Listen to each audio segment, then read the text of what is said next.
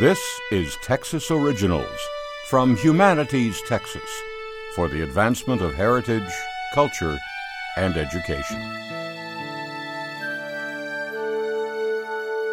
William Sidney Porter, better known by his pen name O. Henry, was born in North Carolina and died in New York.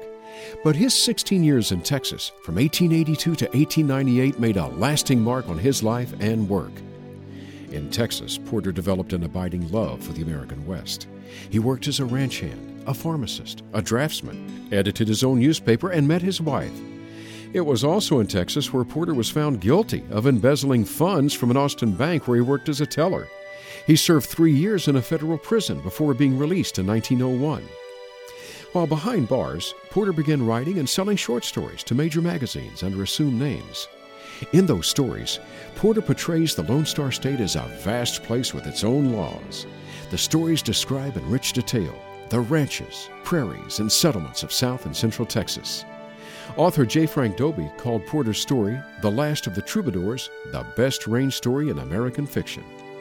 Today, critics place O. Henry among the lesser stars of literature, but his popularity as an author of short stories has rarely been equaled. The house where he stayed in San Antonio, saved from destruction by the San Antonio Conservation Society, sits at the corner of Laredo and Dolorosa Streets, and his former Austin home, now the O. Henry Museum, attracts thousands of visitors annually. More information about William Sidney Porter and other Texas Originals is available at texasoriginals.org. This program is produced by KUHF, Houston Public Radio, and Humanities Texas, with funding from the National Endowment for the Humanities.